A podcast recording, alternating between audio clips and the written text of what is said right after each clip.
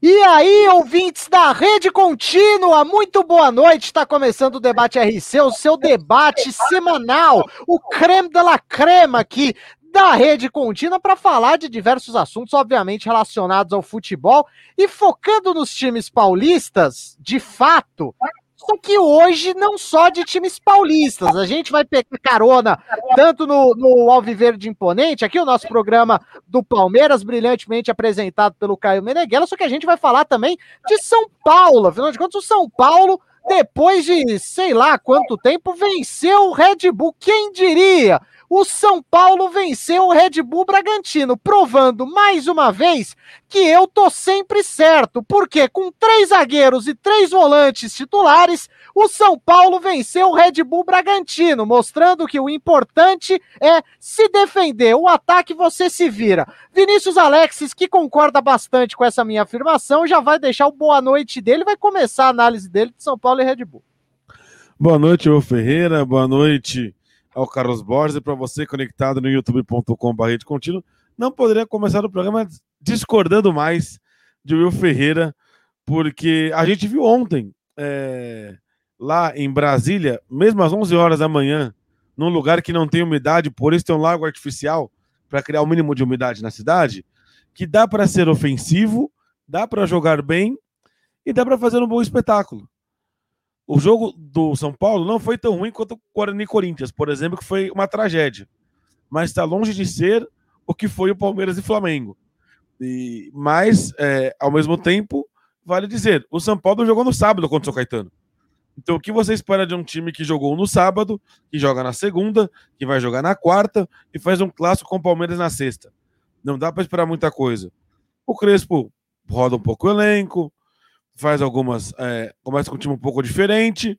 O time não é brilhante, mas ganha do Bragantino por 1 a 0 num gol de sorte. Num gol completamente aleatório, uma bola cruzada pelo Reinaldo. O Cleiton desvia, a bola bate no Léo Ortiz e entra. É um gol tão aleatório quanto o gol do, do, do Cauê no sábado. Né? Depois do cruzamento do. do...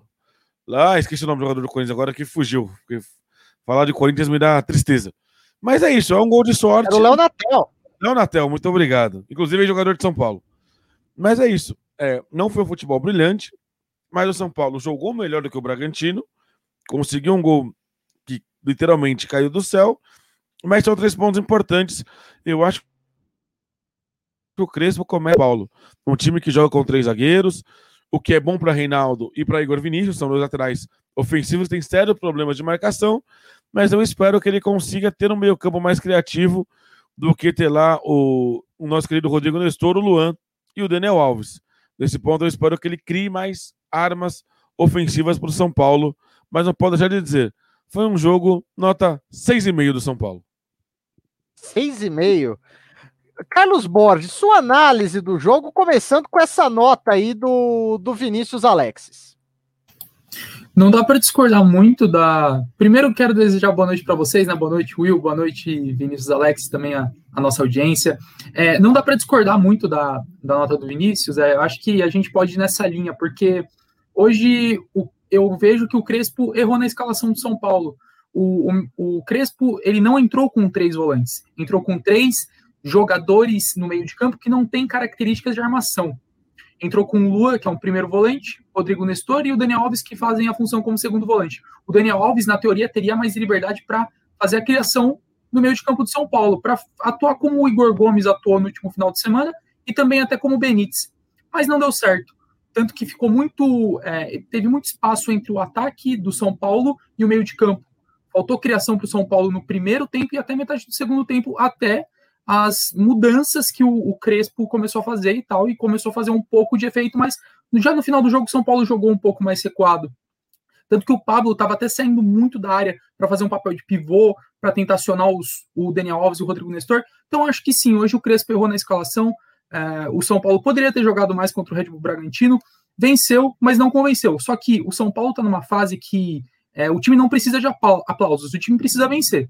O, então, essas vitórias contra grandes equipes é, aumentam a confiança do elenco, que a falta de confiança era um fator determinante para o São Paulo na temporada passada. Faltou muita confiança em muitos jogos, tanto no Campeonato Paulista, que acabou sendo eliminado nas quartas de final pelo Mirassol, depois de perder 19, 19 atletas é, durante a pausa da, da pandemia.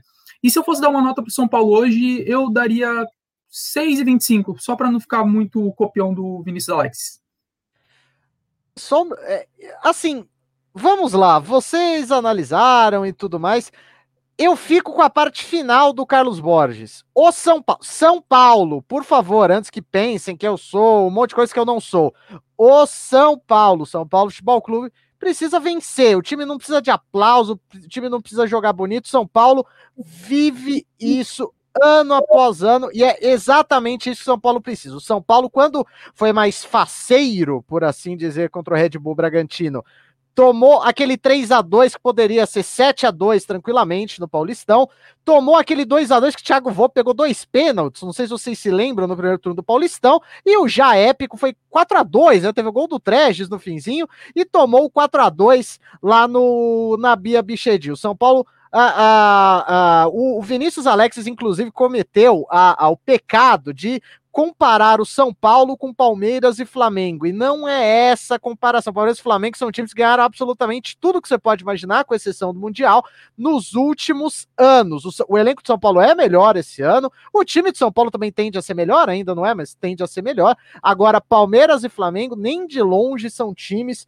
que estão no, no nível do São Paulo. São Paulo, como bem disse Carlos Borges, pelo menos na minha visão, precisa vencer. Depois os aplausos, primeiro você cria canche, por aí vai, e depois você pega o, o, o resto. Vai, Alex, vai, discorda de mim, lindo. É, primeiro ponto, vamos concordar numa coisa. O São Paulo tem um elenco muito melhor esse ano. O São Paulo tem mais opções. É, eu sempre defendi a tese que o elenco de São Paulo no passado era fraco. É, então, é, vale esse ponto. O, o Crespo tem mais opções. Segundo ponto, você não precisa ter grandes jogadores para fazer o time jogar bem. Fazer o time jogar bem depende de convicção e depende de trabalho. E aí eu vou dar um exemplo que você vai adorar. Porque o Leeds tem um grande time? O Leeds tem um grande elenco? Não, não. Mas o Leeds é um time que joga de igual para igual com qualquer time. Tem uma maneira muito clara de jogar e se dispõe a jogar daquela maneira. Eu acho que você não precisa. A, questão não é ganhar ou jogar bem. Não são contra, não são oposições. A questão é dá para ganhar jogando bem. Então, por que se preocupar tanto em jogar mal? A, a minha impressão às vezes é que no futebol brasileiro a gente escolhe jogar mal, porque é mais fácil.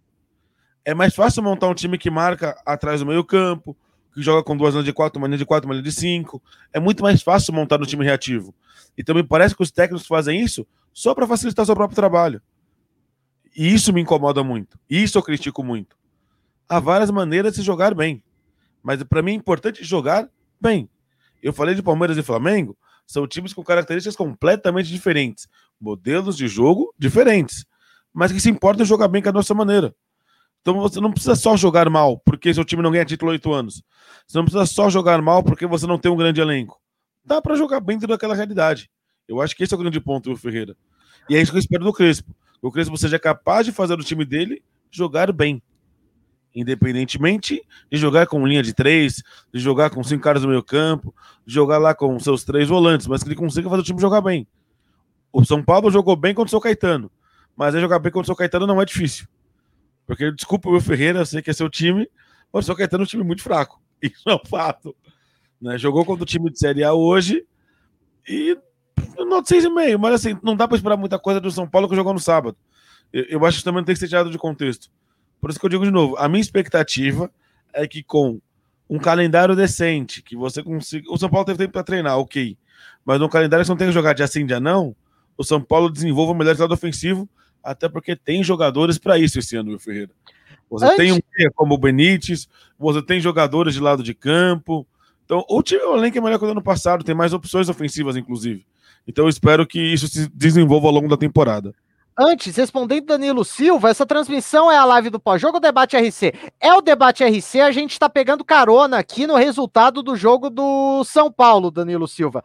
Então fica com a gente que daqui a pouquinho tem mais assuntos. Eu queria responder ao Vinícius Alexis. Primeiro, ele já falou, né, que ah, você pode uh, jogar bem contra o São Caetano não quer dizer muito. Com, infelizmente, concordo. O São Caetano é um time que, se, na, se a, a, menos que, sei lá, chovarrã do céu, sei lá, o São Caetano vai ser rebaixado, infelizmente. Agora, uh, sobre o modelo do, do Leeds, que é oitavo colocado da Premier League? Nono? Alguma é. coisa assim? É, não vou lembrar, tá no meio da tabela. Maravilhoso, maravilhoso. Será que não poderia ser mais? Fica aí a questão. O Leeds é um time que tem um orçamento, já chegou na Premier League com um orçamento bastante elevado para um time que costuma vir da Championship, que é a, a segunda divisão inglesa. Não tenho balancetes assim, mas disso eu consigo falar. E outra coisa, não foi só contra o São Caetano que o São Paulo jogou bem. Jogou bem o segundo tempo contra o Santos, quer dizer, jogou bem contra o Santos, que o primeiro tempo foi um imenso nada, não tinha como acontecer. Jogou bem contra o, o Santos, segundo tempo, jogou bem contra a Inter de Limeira, querendo ou não, jogou bem o, o, o primeiro tempo, é, perdão, o segundo tempo contra o Botafogo, que tomou aquele gol juvenil, o time jogou bem, Inter de Limeira também, então o São Paulo vem numa toada de boas exibições. Eu, eu contesto bastante aquele jogo contra o Novo Horizontino, mas entendo que estava fazendo 78 graus na sombra, umidade estava negativa, enfim, esse tipo de coisa. Só que hoje, o que eu vi no Hernan Crespo, sendo bem sincero, foi uma leitura de jogo que eu vi pouquíssimas vezes no Fernando Diniz, no Cuca, no, no, no André Jardim, por favor, né? Eu via com alguma frequência, é, com, nos poucos jogos do Wagner Mancini do São Paulo, eu vi também, eu vi ele ciente que o São Paulo tomou três piabas, teve um empate, mas foi basicamente uma derrota moral aquele jogo que o Volpe pegou dois pênaltis. O São Paulo precisava dar uma resposta contra esse adversário, que é um time de primeira divisão. A gente não se lembra, só que é um time de primeira divisão. O Hernan Crespo deu esse resultado. Jogaram mal? Não, não sei dizer. Sendo bem sincero, para mim foi maravilhoso. O Léo Pelé jogou um absurdo. O Luan, o Luan, como diria o Sampacril, de 0 a 10, eu dou nota 100 pro Luan hoje. O cara anulou o que foi o melhor jogador do Campeonato Brasileiro na última, né, na última temporada. para muitos, né? Não sei se para mim. Mas enfim, o cara anulou o Claudinho. O que, o que, você vai falar de um time que anula o Claudinho? O Red Bull jogou mal? Sendo bem sincero, eu acho que hoje o sistema defensivo do São Paulo foi melhor que toda aquela volúpia do, do Red Bull Bragantino que a gente sabe que esse time tem. O Arthur, que é um, um, um cara que. cada vez mais eu acho que o Arthur tá flopando no Red Bull, que ele não costuma jogar bem, mas contra o São Paulo, esse cidadão joga tudo, joga tudo que ele sabe, é aquele Arthur do Palmeiras e tudo mais. O Arthur hoje figura nula o Ítalo, o Edmar, que costuma aparecer bem contra o São Paulo também, nada fizeram. Hoje eu vi um São Paulo que se assemelha bastante com o que eu penso de futebol. E eu não estou falando que é disso porque ganhou de 1 a 0. Eu sempre falo aqui que futebol é 1 a 0. Mas primeiro você se controla para não tomar gol besta, uh, se controla para vencer e depois você tenta alguma coisa. O São Paulo, no, no, até fazer o gol no, no, no, segundo tempo, ensaiou alguma coisa. Ainda deu sorte, muita sorte, por sinal, que o zagueirão do Bragantino estava muito mal posicionado no lance, inclusive. Mas o São Paulo conseguiu o resultado, conseguiu o objetivo. É, é o Alex quer falar. Sim, não, e, e sobre essa questão de jogar com três zagueiros e três volantes e defender bem, é o mínimo que eu espero, assim. Não dá para você jogar com três zagueiros, não dá para você jogar com Luan e Rodrigo Nestor, que praticamente disputam uma vaga, ou disputariam pelo menos uma única vaga no meu time. Não, não, não, não jogaria com os dois. E não dá para você ter um sistema defensivo desse e não ir bem na defesa. Né? Então, é, é óbvio. É, talvez ele tenha pensado nessa maneira de jogar, pensando em dar é, espaço para o Daniel Alves atacar, o que não aconteceu no primeiro tempo. Segundo tempo ele teve, jogou um pouco melhor mas em anular Claudinho, em tirar espaço dos jogadores do lado de campo, porque se é uma linha de três, para quando você tá com a bola, vira uma linha de cinco, né? Porque Reinaldo e Igor Vinícius voltam para fechar o lado do campo, né? Então você não tem espaço por ali. Mas é, é, é natural que defenda bem. E é natural que o Crespo comece arrumando a defesa. Eu espero que ele consiga melhorar o ataque, que ele consiga dar esse próximo passo. Porque eu acho que só ter uma defesa forte não vai fazer o São Paulo sair da fila. Não com times como Flamengo e Palmeiras como rivais. Também eu acho que esse é um ponto bastante importante. É, para ser campeão, você precisa vencer. E para ser campeão no Brasil hoje, você precisa ganhar de times mais fortes que você. Então, é, como ganhar de um Palmeiras, como ganhar de um Flamengo, que para mim são favoritos os principais títulos jogados na temporada. Você vai ter que atacar em algum momento. Você vai ter que criar oportunidades. Não dá para depender de um gol contra de um zagueiro num jogo desse nível, por exemplo. Na primeira fase do Paulista serve. Mais para frente eu acho que vai precisar de mais. Uh, o, o, problema era o Red Bull. Antes do Carlos Borges que pediu, que pediu a palavra, Dúvidas do Universo tá com a gente. Deixei meu like, ainda não me recuperei de domingo, torcedor do Palmeiras. Aproveita e deixa o like. Você também, não precisa ser o Dúvidas do Universo, não, porque quanto mais like, melhor para você, melhor para mim, melhor para todo mundo. Faz igual o Danilo Silva também, compartilha a live. Canal do Denilson tá com a gente, salve. A Zélia Rodrigues da Silva, B Gui Gamer, fora Luan fora Marcos Rocha, torcedor do Palmeiras também. Enquanto o Carlos Borges fala, eu vou deixar aqui uma arte do Milton Trajano. Ele é cartunista, torcedor de São Paulo. Ele, ele fez uma, uma charge hoje que diz. A, acho que é a representação perfeita do jogo. Vai você, Carlos. É, então, eu só queria é, contradizer contigo de que você disse que o gol do São Paulo foi um lance de sorte. Foi uma sorte, mas eu acho que foi mais uma consequência da ação ofensiva do São Paulo que resultou no gol contra o Léo Ortiz. O São Paulo chegou na esquerda com o Reinaldo, o Reinaldo cruzou para o meio da área e o Léo Ortiz estava fazendo a cobertura do Éder. O Cleiton teve que sair, senão a bola chegava no Éder. E se provavelmente chegasse no Éder, a chance dele fazer um gol ali na pequena área era muito alta. E a bola rebateu é, intencionalmente no Léo Ortiz. E, e, sobre a postura do São Paulo, eu não vi hoje o São Paulo como um time reativo.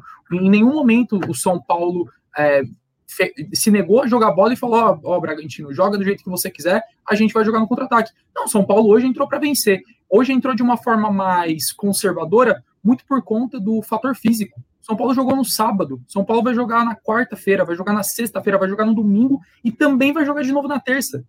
Então é normal o São Paulo é, hoje não entrou com a mesma intensidade contra o São Caetano. Claro que não, não, é impossível você manter a intensidade do jogo de sábado em todos esses jogos sem nenhum jogador ter problema físico. Hoje o São Paulo entrou focado em vencer, mas também em nenhum momento eu vi um time é, acuado, um time jogando de maneira covarde. O São Paulo tentou propor jogo, tentou fazer um pouco de diferente, só que com menos intensidade, muito por conta do fator físico. Antes do Alexis, o, o assim, eu falei do Arthur, que cada vez mais eu acho que ele tá flopando. O, o Cleiton, então, Jesus, o, que, o que aparentava ser o goleiro o que tá se transformando o Cleiton, falhando bastante. E o Léo Ortiz, ele tava, acho que num, num. Tava em outra rotação, porque o Éder já tinha disparado na, na frente dele. Acho que o Léo Ortiz, que é um zagueiro bom, por sinal, acho que ele errou bastante. Diga, Alex. Não, só dizer que eu acho que o Cleiton poderia ter segurado aquela bola. É, Saiu mal também. Ele rebate a bola pro meio da pequena área de qualquer jeito, assim. Mesmo que a bola não batesse no Léo Ortiz e entrasse, a chance de era grande. A bola tá vindo pra marca do pênalti. Qualquer jogador de São Paulo de frente chutaria a bola sem goleiro, porque o Cleiton estaria no chão. Então, assim, é, é, é um lance estranho. Mas é, o São Paulo teve para mim um grande mérito, que foi de conseguir é, impor um, um, jogo diante do, do, do Red Bull Bragantino. O Red Bull Bragantino é um time que tem uma maneira muito clara de jogar, que gosta da bola e tudo mais.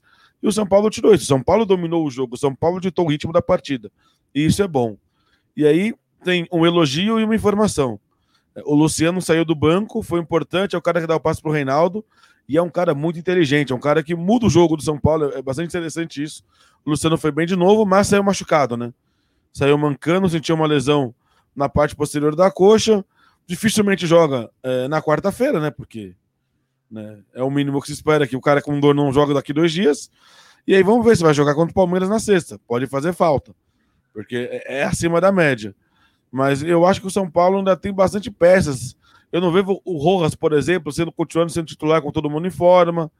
Não sei se o Pablo vai ter chance de continuar como titular, é, apesar de não ter um centroavante, centroavante no elenco do São Paulo hoje, mas não sei se o Pablo vai ser esse cara, se a torcida vai continuar tendo paciência com o Pablo, aliás.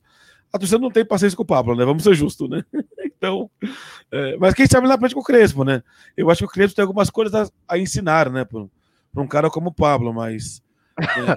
É, ah. Opções ofensivas ainda, e acho que esse time ainda vai mudar bastante. É, vocês ah, sabem qual que eu acho que é o problema do Pablo? Falta Diga. de confiança é falta de confiança. Na temporada passada, quando o, o São Paulo não tinha o Brenner ou o Luciano, a primeira opção do Diniz não era o Pablo, era o Tietê. Tietchan jogava de segundo atacante. Então, às vezes, eu sinto que falta um pouco de confiança no, no Pablo. O Pablo não é um, um, atacante brilhante, não, não é um fazedor de gols natos, mas ele é um cara que pode ajudar muito São Paulo. E começou bem o estadual antes dessa pausa. Então, acho que com paciência, com confiança, o Pablo ainda pode render bons frutos para o São Paulo. Acho ah, que além confiança, tem uma outra questão do Pablo. A gente estava conversando em off do programa começar, da questão de por que a torcida não gosta do Borja. A gente falou muito da expectativa de um cara que custou muito dinheiro. O Pablo é a contratação mais cara da história de São Paulo. E aí a expectativa vem lá no teto também, né? Então, assim, o, o, o Pablo não é todo aquele jogador que se imaginava. Chegou muito caro, a expectativa é muito alta, então a pressão se torna muito grande. E aí você tem uma pressão constante da torcida. O cara tá com a confiança baixa. Não era a primeira opção, não era a segunda opção, e tudo isso vai virando um ciclo, né? Então agora precisa ter alguém mais é, que chegue, que converse, que comece a retomar confiança aos poucos. Bota o cara no jogo mais fácil para ver se ele faz um golzinho, para ver se a confiança começa a retomar. Tem todo um processo, mas não é um jogador, inclusive, que São Paulo pode descartar, como fazendo na gestão passada, né? Ah, eu trago o Diego Souza, não dá certo, eu mando o Diego Souza Botafogo. Ah, eu trago fulano, não deu certo, eu dispenso fulano e vai jogando dinheiro fora. O São Paulo precisa ser inteligente, pelo menos nesse ponto. O Danilo Silva tá com a gente, tá falando: marcar o Claudinho é fácil. Quero ver marcar o nome do São Paulo com o título. Olha, marcar o Claudinho não é fácil e marcar o São Paulo com o título, então nem se fala. O Thiago Geber tá com a gente, é o Geber. Salve Danilo Silva. Danilo Silva tá saudando ele. Tá, o Thiago tá falando que esse ano o tricolor sai da fila. O Danilo Silva está perguntando: será, Tiagão? Agora eu, eu lembrei do Arthur do Big Brother. Tiagão, Hoje eu vou votar, não sei o que, enfim. Uh, agora um assunto de transição. Vinícius Alex não gosta do Big Brother. Me ajuda a te ajudar, Vinícius Alex. Eu, não entendo, eu só não entendo as referências. Se bem que eu vi que a pessoa com a maior rejeição da história vai ganhar um documentário no Globoplay. Eu achei. Parabéns massa. aos envolvidos. Acho que ajuda a explicar muita coisa de como certas coisas foram conduzidas. Ah, só um pouquinho. Mas um assunto de transição. Vamos lá. São Paulo jogou no sábado contra o São Caetano, jogou hoje contra o Red Bull. Quarta tem o jogo contra o Guarani. Uh, sexta tem o Choque Rei contra o Palmeiras. E na terça o São Paulo joga contra o Sporting Cristal pela Libertadores da América. Contra o Guarani, manda o Sub-15, né? Manda o Chupetinha. Contra Palmeiras e contra Sporting Cristal, lá em Lima, no Peru. Vocês colocariam time misto, time titular em um, time reserva em outro, time titular nos dois? Como que vocês fariam a logística? Começando com o Vinícius Alexis. A minha teoria é simples. A prioridade é o jogo da Libertadores. Então, o foco é esse. Eu entendo que se você é, bota todos os jogadores importantes é, e tira eles do jogo. Vamos, vamos pular o jogo de quarta, tá? Eu tô pulando o jogo de quarta-feira que não interessa absolutamente nada. Inclusive as duas vitórias contra São Caetano e a vitória de hoje deixa isso mais claro. Você pula o jogo de quarta-feira. Dá para colocar o time titular, né, ou mais perto do ideal, tirando ali quem tá com problema de lesão, com dor, essas coisas contra o Palmeiras, e preparar o time para jogar na terça. Isso dá.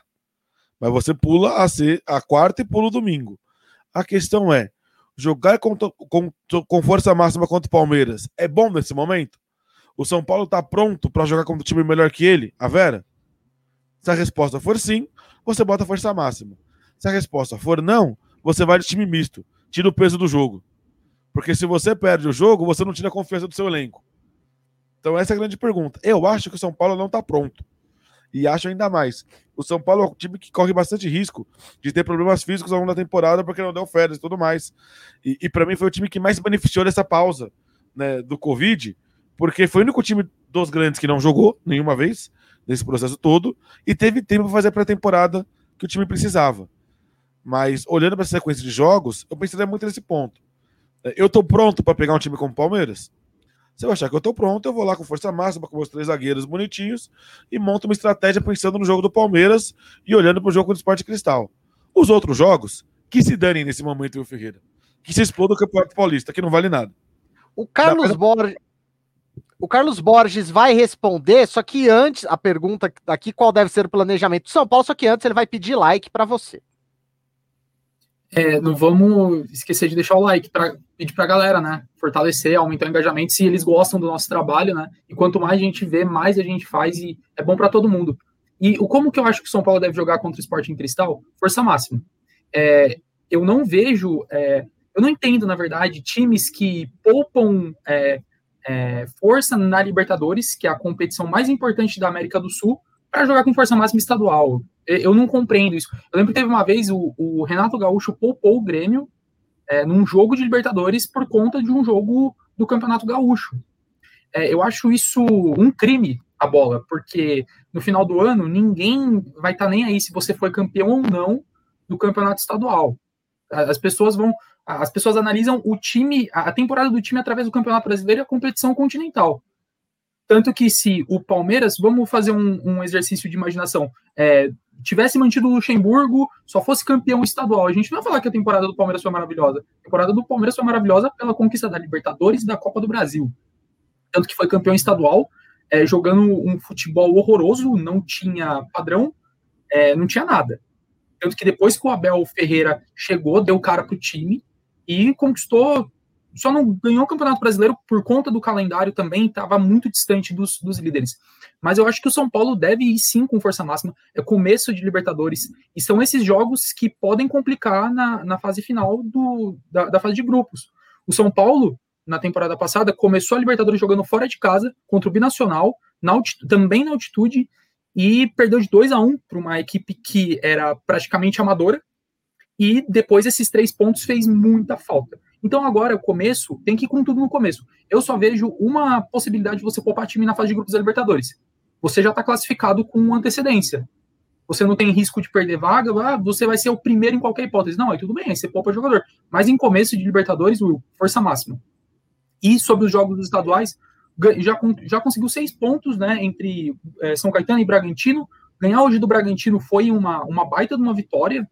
É, então acho que pode poupar o time contra o Guarani, porque se empatar também não vai comprometer muito. São Paulo já tem a segunda melhor campanha do Campeonato Paulista, é o líder do grupo, e acho que se empatar contra o Bragantino, não, Bragantino minto, contra o Guarani, não, não vai fazer tanta diferença lá na frente. Não, contra o Guarani eu já tô aqui pressupondo que é, você coloca o chupetinho, alguma coisa assim. Santos Luiz Berna, Bernardo Luiz Santos, creio. Parabéns pelos comentários. Sou fã de vocês. Um abraço para mim. Novo, ele é de Novo Lino em Alagoas. Esse debate é o melhor do YouTube. Obrigado, Luiz Santos. Vinícius, Vinícius Alexis, você é o cara. Goste mais dessa rede contínua. Muito obrigado, obrigado. agradece aí.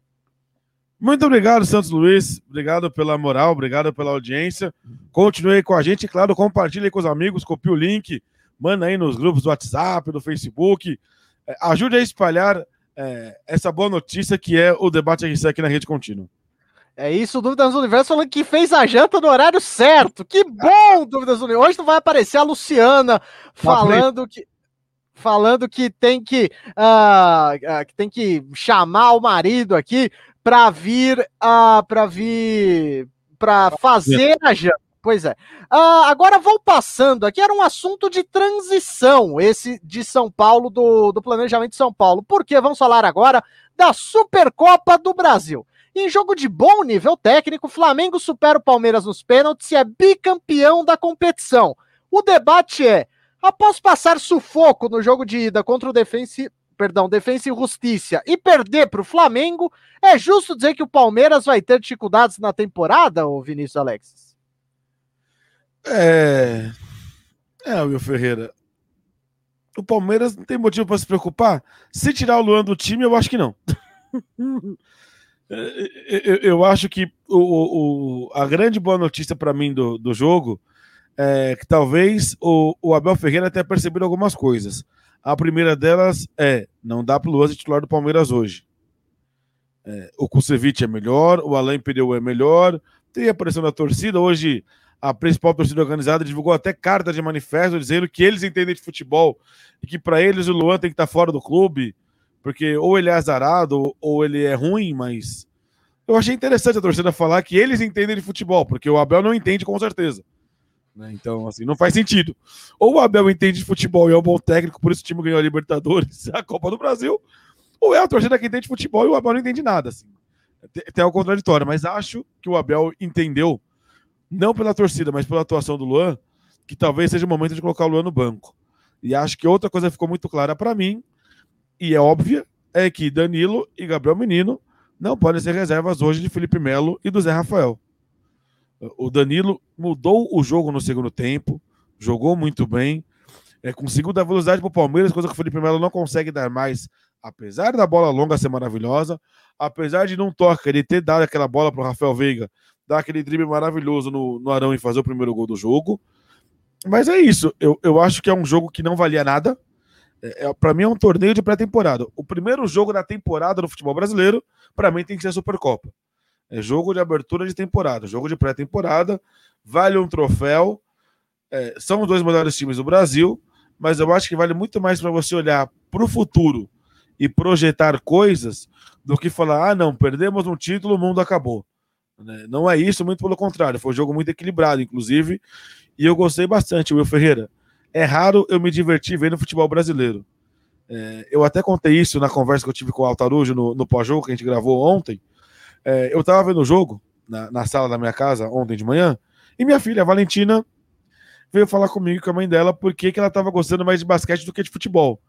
Porque eu ensinei ela a gostar de basquete ano passado vendo Lakers e tal, e ela, sempre que o Lakers está jogando, senta para ver jogo comigo. E eu falei, a ah, filha, a verdade é que normalmente o jogo de futebol brasileiro é chato. É por isso que você não gosta bastante de futebol. Mas o jogo hoje está legal. E é isso, assim, foi um jogo de muito bom nível técnico. E isso me deixou bastante feliz. Mas acho que não tem motivo para se preocupar, não. Tem muita coisa boa ainda para acontecer nesse Palmeiras. É, eu vejo um time em evolução, um time que sente falta do Luiz Adriano, porque o Rony é uma boa alternativa quando tem espaço para jogar como centroavante. Né, com, com, o Flamengo recuado, o Rony perde essa importância toda, apesar de ter sofrido pênalti. E depois eu queria falar do Rodrigo Caio, mas o Rodrigo Caio foi daqui a pouco. Porque vou, vou, eu vou concordar com o Ferreira sobre o Rodrigo Caio hoje. Eu tenho certeza absoluta disso. Mas é isso, meu Ferreira. Um jogo bom, um jogo interessante, em que ganhar ou perder nos pênaltis era só um detalhe. O importante era os times apresentarem alternativa como apresentaram. Eu acho que se você for para pensar que foi o primeiro jogo importante do Flamengo, o primeiro jogo importante do Palmeiras da temporada, os dois torcedores serão satisfeitos com o que seus times apresentaram. É, eles saíram otimistas. É, ano passado, nós fomos campeões. Esse ano, nós seremos de novo. O pessoal tá com a gente aqui. Desde já peço o seu like. Quanto mais like, melhor para você, melhor para mim melhor para todo mundo. Santos Luiz está falando que acabou de chegar da faculdade Maceió. Estuda, estuda, cara. Apesar do, do, dos Big Brothers, é um estudo que te leva para frente sempre. Grande abraço, Santos. Dúvidas do Universo é o tema que me deixou passando mal até agora. Tá falando aí, torcedor do Palmeiras. Você, como defensor da arbitragem, o que achou da, da Supercopa do Brasil? Do quê? Não entendi. Fernando Carlos Vini fala bem do Verdão. Aí ele tava, né? Querendo ou não, ele só falou: tira o Luan do time. Tira o Lua do time. Deixa eu mandar um abraço pro meu tio Fernando, meu vizinho, meu tio querido. Um beijo para você, tio. Meu tio, meu vizinho, e eu não vejo há tanto tempo. Por conta da pandemia, meu tio fica bastante isolado, ele e a minha tia Sandra. E eu tô trabalhando todo dia, eu vou pra rua, né? Então a gente acaba não vendo as pessoas queridas no nosso coração. Mais um beijo pro meu tio Fê. Boa, é isso. Grande abraço aí pro tio Fernando, já é meu tio também. O, o, e é tio do Carlos Borges também, porque o Carlos Borges, caso ninguém saiba, é filho do Vinícius Alexis. Os dois sempre concordam e vão concordar agora de novo, acho. O, o, curioso é que o tio do Vinícius Alex se chama Fernando Carlos, eu me chamo Carlos Fernando. Então é quase um parentesco entre, entre mim e ele. É, mas então, sobre o, o, o Palmeiras. O Palmeiras tem motivo para se preocupar? Não tem motivo para se preocupar, mas tem muitos motivos para mudar. O primeiro é a forma de jogo. É, ontem é, o Flamengo provou que dá para você jogar é, para frente e vencer. É, Antônio do Palmeiras, que fez o primeiro gol no primeiro minuto de jogo, fechou a casinha, ah não, tá tranquilo. É, eu acho que estava escrito é, o gol do Palmeiras logo cedo. É, na hora, depois que, o, que o, Flamengo entrou no jogo, demorou uns 10 minutinhos, eu, eu tava assistindo o jogo e falei assim: é questão de tempo até o, o Flamengo empatar e, consequentemente, virar o jogo. No segundo tempo, o Palmeiras entrou com mudanças, mudanças essenciais, que foi a entrada do Danilo e do Gabriel Menino, e aí foi a prova de que não dá para esses dois serem reservas. Quem vai sair, não interessa, mas os dois não podem ficar por fora. É, o Zé Rafael, muito mal ontem. O Felipe Melo foi bem. O Felipe Melo foi muito bem na interceptação do primeiro gol e também fez um primeiro tempo bom. Ele conseguiu anular bem o, o, os jogadores do Flamengo, principalmente o, o Bruno Henrique, é, mas o Palmeiras, é, no segundo tempo, propôs jogo de uma forma que a gente não vinha, não estava vendo. É, o Palmeiras jogou ontem o segundo tempo melhor do que jogou contra é, na final contra o Defensa e Justiça, melhor que jogou na final contra o Grêmio, as duas finais da Copa do Brasil, e melhor do que jogou na final da Libertadores. Se o Palmeiras for o Palmeiras do segundo tempo, aí sim. Aí, é, aí a gente pode começar a comparar Palmeiras e Flamengo. Mas se for o Palmeiras do primeiro tempo, não. O Palmeiras do primeiro tempo tem muito que mudar. Acho que o, o Palmeiras do segundo tempo é o Palmeiras ideal. E não só a saída do Lua também é muito importante, mas também uma reposição para o Marcos Rocha. Porque a marcação é, fantasma do Marcos Rocha em cima do Arrascaeta é, é, uma coisa que assim eu faço em pelada, só que eu não ganho 300 mil reais por mês para fazer isso. É, então o Palmeiras tem problemas defensivos, é, já deixou isso bem claro, não só no jogo de ontem contra o Flamengo, mas é, sobretudo problemas com bola parada e principalmente no lado direito, tanto que os dois gols do Flamengo saíram pelo lado direito do, do campo. Mas é, eu acho que ontem a, a, gente, né, que como o Vinícius Alex falou, a gente não está acostumado a ver jogo bom no Brasil, foi, foi muito legal de ver, começar o domingo de manhã é, vendo um Palmeiras e Flamengo como foi ontem. Tanto que ontem o jogo é, parecia ser tão interessante que eu deixei de assistir Premier League e não me arrependi. Então foi um, um grande jogo de ontem. Vai lá você, Alex, você pediu a palavra. É, é, é dizer que é, quando o Palmeiras fez 1 a 0 logo no começo, e aí, primeiro, o mérito do Palmeiras é sete jogadores do campo de ataque pressionando a bola. O Diego Alves dá um chutão horroroso, né? Você não dá um chutão que a bola não chega no meio campo, né? Com o seu time saindo todo, né? Não, não, não, não tem sentido isso, né? Não dá pra falar que o Diego Alves não errou. Errou sim, o Felipe Melo foi inteligente, aí o Arão ficou completamente vendido, né? Não, não tinha muito o que ele pudesse fazer. Ele não chegou nem a tempo de fazer a falta no, no Veiga, né? E, e muito mérito do Palmeiras nesse ponto. Mas quando o Palmeiras fez 1 a 0 na minha cabeça ficou muito claro: o Palmeiras vai ser campeão da Supercopa. O Palmeiras tem o melhor contra-ataque do Brasil. O Flamengo é um time que marca alto, é um time que dá muito espaço para o adversário jogar, sempre deu. Né? E, e, o time do Jesus dava, o time do Domi dava, o time do Rogério dá. O, Palmeiras tem uma defesa muito forte, muito sólida. Vai dar a bola para o Flamengo, mas vai ter o contra-ataque à disposição. E aí, o que eu vi foi: o Palmeiras teve um outro contra-ataque, um deles, inclusive, foi o não pênalti, e que para mim foi fora da área. Muito justo, muito ali no limite, mas para mim foi fora da área. Né? Então o árbitro. O VAR acerta, né? Porque o Voaden errou, né? Então é o VAR que corrige o erro. Mas no final das contas, o Palmeiras não conseguiu se defender tão bem e levou a virada, como diz o Carlos Borges, de maneira muito natural. E não conseguiu o contra-ataque para fazer o segundo gol e, matar o, teoricamente matar o jogo. Né? Então, o Palmeiras, na sua característica ao longo do primeiro tempo, não foi tão bem assim. E aí, na segunda etapa, o Rogério, para mim, comete um erro, é, é, que é o de mudar a maneira de jogar, que é o, o de dar a bola pro, pro Palmeiras, porque o Flamengo não tem um contra-ataque tão bom. O Flamengo tem a velocidade, o Flamengo tem a qualidade individual. Mas o Flamengo não é um time bom de contra-ataque, a gente viu isso no segundo tempo. O Flamengo chuta uma bola no começo do segundo tempo, e depois vai criar duas chances de gol, uma com o Vitinho, uma no Gabigol nos acréscimos.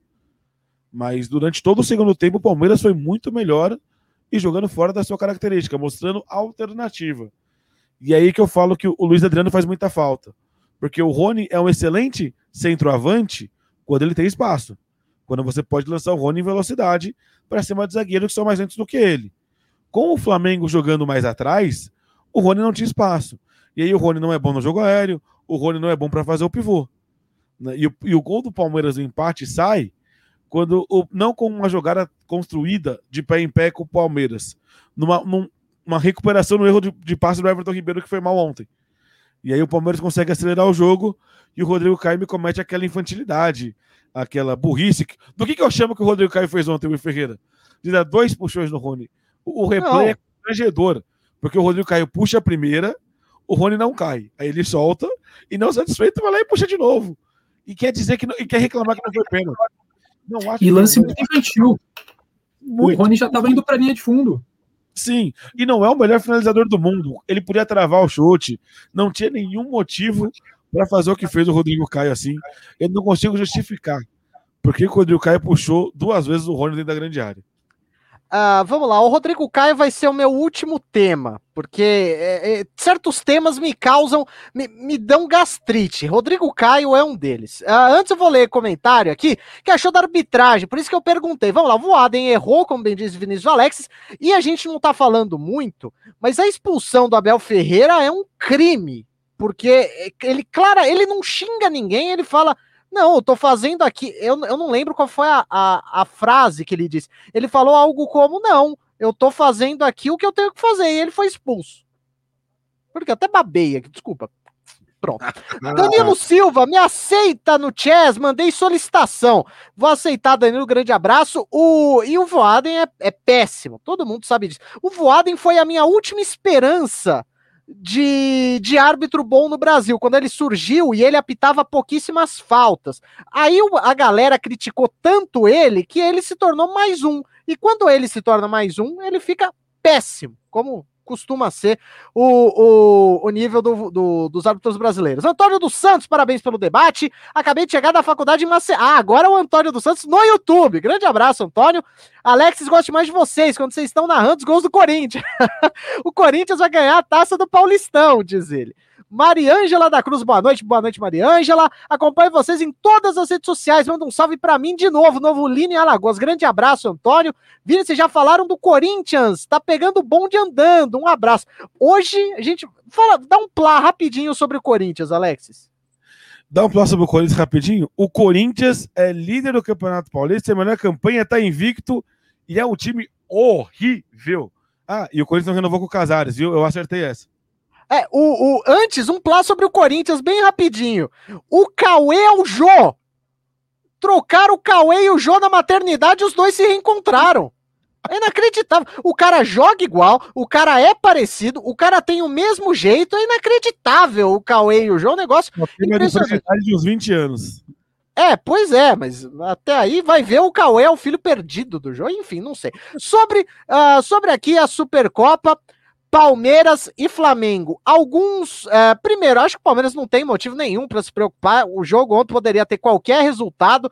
Acho que o Palmeiras teve alguns erros pontuais que esses sim definiram o, o torneio. Primeiro, o Luan. Eu gosto do Luan, tá? Quero deixar bem claro. E até por isso eu me sinto bem à vontade para falar que esse cidadão está numa fase técnica que não é aceitável para um time do, do porte do Palmeiras, para um time que vai brigar, certamente vai brigar tanto quanto o Palmeiras. Acho que quarta-feira, muita gente criticou o Palmeiras contra o Defensa e Justiça, e o Palmeiras foi Palmeiras contra o Defensa e Justiça. O Palmeiras é aquilo, é eficiência. É, é o, o Defensa e Justiça tentou agredir o Palmeiras, tomou dois. É, o Palmeiras é isso, gente. Eu, eu não vejo. Tomou um gol de falta que é mérito do Scarpa, mas assim, não tem nada a ver com o gol de falta, não tem nada a ver com o jogo. É mérito só do Scarpa e teve um gol anulado, né? Então, assim, é, perdeu por azar. Tomaram um gol de falta, é muito mérito individual. Esse para mim é um grande ponto. No jogo por jogo, era jogo para empate. Então, mas um time que tenha o orçamento do Palmeiras, tem o orçamento do Defensa e Justiça, querendo ou não, por mais que o BKC seja, seja um técnico muito bom, o Abel Ferreira tá lá há mais tempo no Palmeiras, né, em relação ao BKC e Defensa e Justiça, cara, é, é isso, gente. É isso, não, não, não vejo. Ok, o Palmeiras, todo time pode melhorar sempre, isso tem que ser dito, mas o Palmeiras é isso, e nessa, nessa situação de. nesse calendário bizarro do futebol brasileiro, a gente vai exigir o quê? Os caras vão ser campeões amanhã de novo. Amanhã não, quarta-feira, de novo. Não tem o que falar. Antes, é, é rapidinho, é, Carlos Borges. O, o Luan, assim, tem que ser tirado urgentemente. O Palmeiras tem zagueiros melhores. Você criticou o Felipe Melo, só que o Felipe Melo participou da jogada do, do segundo gol. Acho que é natural. Primeiro, porque ele saiu no intervalo. É, exato, desculpa. O, o, acho que é natural uma queda técnica e física do Felipe Melo. Felipe Melo, querendo ou não, estava lesionado até outro dia. E acho que o Abel Ferreira errou ao colocar o Felipe Melo nesse jogo é, é, acho que ele tinha que escolher ou Flamengo ou Defensa e Justiça. Sigo achando Felipe Melo titular como volante do, do Palmeiras, só que ele, eu particularmente acho que ele estava desgastado. Então acho que é, ele poderia ser preservado para quarta-feira. E de qualquer jeito, o, o, o Palmeiras foi se virando. Outra coisa, o Rafael, que golaço do Rafael Veiga, hein? Nossa, o que, que é aquilo? Aquela matada de com, com a parte de baixo do pé, que coisa maravilhosa. Isso tem que ser dito. É, é, de momentos assim que o futebol é feito. Quando eu vi o, o lance, primeiro, o lançamento foi maravilhoso, acho que foi do Marcos Rocha. A do, foi do Felipe Melo, inclusive. Olha só. Aí o Rafael Veiga dominou daquele jeito, já saiu da marcação e chutou. Falei, nossa, é... cara, olha, é... não vai ser mas é, é, é, prêmio Wilskas, que aí é a mistura de, de Will com Puskas. É o prêmio Wilskas do, do mês, sem querer fazer merchan de, de marca de ração para gato. Ah, quem mais? Quem mais? O Voaden, horroroso, como sempre. Outra coisa, um jogo domingo, 11 da manhã em Brasília, é um atentado. Isso não pode acontecer de jeito nenhum. Você que já foi para Brasília, Goiânia, Cuiabá, você sabe do que eu tô falando. É impossível jogar 11 da manhã com aquele sol. E ainda tava, tava um tempo ameno, né? Tava 23 graus. Só que aí o repórter falou: não, mas tá uma sensação térmica de 27. Não, devia estar tá uma sensação térmica de 45. Eu não sei dizer o quanto. E você me provocou, Vinícius Alex. Isso, meu Ferreira. Não, vamos lá sempre fala aqui que o Rodrigo Caio é superestimado. Só que o Rodrigo Caio ontem, ele mostrou uma faceta que eu não lembrava, a faceta juvenil dele. Porque eu sempre critiquei o, o Rodrigo Caio, porque ele é o zagueiro com boa saída de bola que todo jogo dá uma bola no pé do atacante adversário. Isso para mim é completamente inaceitável. Ontem, eu, eu quando eu vi o Rony entrando na área, eu pensei, tá lá o Rodrigo Caio na frente, eu pensei, ah, o Rodrigo Caio é rápido, é um zagueiro rápido e isso é muito bom, ele é alto, ele tem uma boa envergadura, ele vai colocar o pé, só vai cercar. Aí quando eu vi aquela fração do braço indo assim, eu falei, não, ele não vai fazer isso, não é possível. É, é, é... E aí quando ele puxa, não é que ele puxa uma vez, sabe jogar, você é, é, que acompanha o futebol americano, você vai me entender. Sabe aquela jogada de linha ofensiva que você vai fazendo assim? O Rodrigo Caio fez isso, ele foi puxando como se ele estivesse escolhendo uma mão na feira, cara. É um negócio inacreditável. Não, não tem condições. Essa jogada, o, o, Ministério da Saúde tinha que pegar e mostrar que não é isso. Isso não pode ser feito durante a pandemia do coronavírus. Você está colocando a mão direto lá num bagulho. Você não pode fazer isso. O, o Rodrigo Caio é um crime contra a sociedade, aquele lance. Inacreditável. E para finalizar, a, a Bianca Penha, minha amiga, ela comentou um negócio que eu achei sensacional. Por ser o Rodrigo Caio, ele puxou uma vez, puxou duas vezes, puxou três para deixar bem claro pro árbitro. E se eu, se o Voaden, horroroso que só, não visse, ele ainda ia falar: "Não, eu fiz pênalti sim. É, não precisa de, de não precisa de VAR não". Diga, Carlos Borges. É, então, é, você estava falando sobre a forma do, do Palmeiras jogar. Eu acho que agora as críticas estão vindo pela situação é, do time. Porque, por exemplo, o Abel, ele assumiu o Palmeiras na temporada passada é, numas oitavas de final da Copa do Brasil. O primeiro jogo dele foi contra o jogo de volta é, do, contra o Bragantino, que marcou a lesão do Wesley e tal. E ele, em, ele entrou no Palmeiras já com um esquema muito bem desenhado pelo Andrei Cebola. Porque quando o Luxemburgo saiu do Palmeiras, ele deixou o time em terra arrasada, não deixou nada. E o Andrei Cebola assumiu o time e falou: não, vamos ver as qualidades que a gente tem. Beleza, vamos jogar no contra-ataque. O Abel Ferreira chegou sem tempo para trabalhar, decisão atrás de decisão. Ok, vou manter o que o camarada fez, vou aprimorar isso. Só que agora o, o Palmeiras é, teve tempo para treinar é, por uma, uma coisa muito infeliz, né, que foi por, pelo agravamento da pandemia, mas teve tempo para treinar. E o Abel Ferreira ele passou uma semana a mais de férias, né? Matou um tempinho a mais para ficar com a família dele. Um, um, tema que a gente debateu na semana passada. Inclusive, se, se os nossos ouvintes quiserem acompanhar, o programa está aqui, só dá um, uma procurada aqui no YouTube. E, e a crítica agora é: o Abel ele já está na casa há cinco meses. Teve tempo para treinar o time. Por que o time joga de uma forma remendada, de uma forma mais simples? Porque você organizar o time para jogar no contra-ataque não é nada de muito diferente do que técnicos do Brasil fazem. Eu não estou falando que o que não é diferente não é bom. É bom, resultou em títulos, mas não é diferente. E o Palmeiras tem é, jogador de qualidade e tem material humano para jogar mais. Provou no segundo tempo. Então a crítica sim é justa a forma de jogar, porque, como o Vinícius Alex disse, você também disse hoje, Will, existe mais de uma boa maneira de jogar futebol. E o que falta, às vezes, para o Palmeiras é o repertório, é propor mais o jogo porque não dá para você jogar contra um, um, equipes menores como o Defensa e Justiça, ainda que seja um time organizado, é um time muito menor que o Palmeiras, não dá para jogar contra o Defensa e Justiça de forma recuada, porque contra um time desse é time para você dar baile. É, eu só tenho uma ponderação ao que você disse, eu concordo quase que integralmente. A questão é, ele teve tempo para treinar o time? Teve agora na pausa, mas ele estava com a família dele. aí cai no, no que o Vinícius Alexis falou, e eu, a priori, assim, eu acho isso muito cruel. Sendo bem sincero, as pessoas acham que eu sou aquele cara malvadão que só pensa que futebol é jogo físico e truculência. Não, eu, eu sou uma pessoa que pode parecer que não, mas o meu coração é maior que a minha careca. Então vocês imaginem o tamanho do meu coração. Mas eu acho muito cruel isso. Pensando racionalmente, te, é, é, verdade, é exatamente isso. A questão é o quanto a gente a está pedindo para que o cara deixe de ver a filha, a esposa, as sei lá quantos, acho que 4 mil quilômetros, sei lá, eu. Não, é, é, assim, eu não consigo criticar isso. Sendo bem sincero, Vinícius Alexis consegue, então eu vou conceder a ah, palavra ah, aí. Assim, não é nenhuma crítica, mas é uma contestação. É, é uma situação muito delicada que não, não tem o que fazer. Mas, né, isso acaba interferindo no jogo. E, e, e eu tenho uma teoria simples. Se você está seguindo isolamento à risca, você está sem ver seus familiares que moram perto de você há muito mais tempo. Se você estiver fazendo as coisas do jeito certo. Se você não morar com eles. Então, assim, o Abel veio para cá sabendo que, a tempo, que não ia ter férias, que a temporada ia emendar uma na outra. Ele veio sabendo de tudo isso. E ele aceitou. Ah, só vou poder voltar a ver minha, minha família daqui um tempo, quando a pandemia melhorar, quando me der um tempo, quando uma coisa acontecer. Ok. Né, de novo, foi uma escolha. O que eu, mais do que criticar ou não o fato do Abel ter ido, eu acho que não dá para reclamar depois da falta de tempo. Porque optou-se por deixar ele embora quando a temporada acabasse. Foi uma escolha do Palmeiras com o Abel.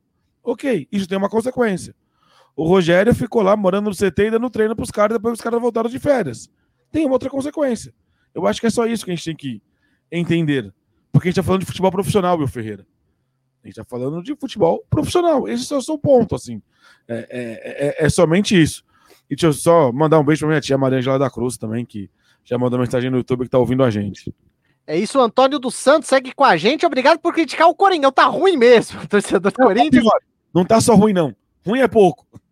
O Antônio dos Santos tá é, tá comendo, tá, acho que tá tomando a vitamina de abacate com banana e leite e chocolate. Vai dar água na boca cês, é, do debate. Vocês estão servidos? Vai mesmo, viu? Por favor, Antônio, não vai acreditar na vitamina que ele fez depois que veio da faculdade. Parabéns, Antônio. Tá demais mesmo. O Dúvidas do Universo tá falando que o Luan lembra o Deola. Fazia cada milagre, mas tomava uns frangos. Luan joga bem, mas faz muita besteira, principalmente em relação à falta. Olha, ultimamente, o Dúvidas do Universo, o Luan não tá lembrando ninguém é, sendo bem sincero, o Luan tá lembrando caras que jamais deveriam estar no Palmeiras. E repito, eu me sinto muito confortável para falar isso, porque eu, eu sempre achei o Luan um bom zagueiro, só que aparentemente a curva de, de atuação dele, mais do que estagnar, tá indo para baixo agora. Diga, Alexis. Ele me lembra o Gustavo, o Gustavo Henrique no Flamengo. Um cara que chega muito promissor, que todo mundo acha que vai titular vai ser o futuro, e que começa a falar em jogo grande, em jogo importante porque, assim, a lista de falhas que, por exemplo, a, a mancha lista é a, a, expulsão no final da Copa do Brasil, o pênalti no Mundial, a falha contra o Boca. São três lances. Não, não é tanta coisa assim, teoricamente. Mas são lances emblemáticos, assim. Quando você pensa em Gustavo Henrique no Flamengo, você vai lembrar de algumas falhas muito pontuais, muito claras para o torcedor. E aí isso pesa muito contra. Porque, assim, de novo, a gente aqui vê futebol para analisar, para entender o todo, para entender contexto. Torcedor do futebol para torcer pro time dele, ele vai gravar muito Chaves. E, e assim, não dá nem para dizer que, por exemplo, o Palmeiras perdeu o Mundial por conta do pênalti do Luan. O Palmeiras perdeu pro Tigres, o Palmeiras não jogou para ganhar do Tigres. O Palmeiras não criou chance para ganhar do Tigres. Esse é o ponto. Mas você vai falar, não, a culpa é do Luan. Ah, e eles estavam. O Luan perdeu um pênalti. Porque o, o Luan perdeu um pênalti. Quatro caras do Palmeiras perderam o pênalti ontem. Se o Danilo faz o quinto pênalti, o Palmeiras também teria sido campeão. Então, assim, é, é, peta-se um pouco a mão. Porque você lembra de momento Chaves, então faço muito essa comparação com o Gustavo Henrique. Algo que poderia ter acontecido com o Rodrigo Caio, quando o Rodrigo Caio não faz o nono pênalti. Aliás, eu nem parei para olhar, porque o Rodrigo Caio bateu o nono pênalti.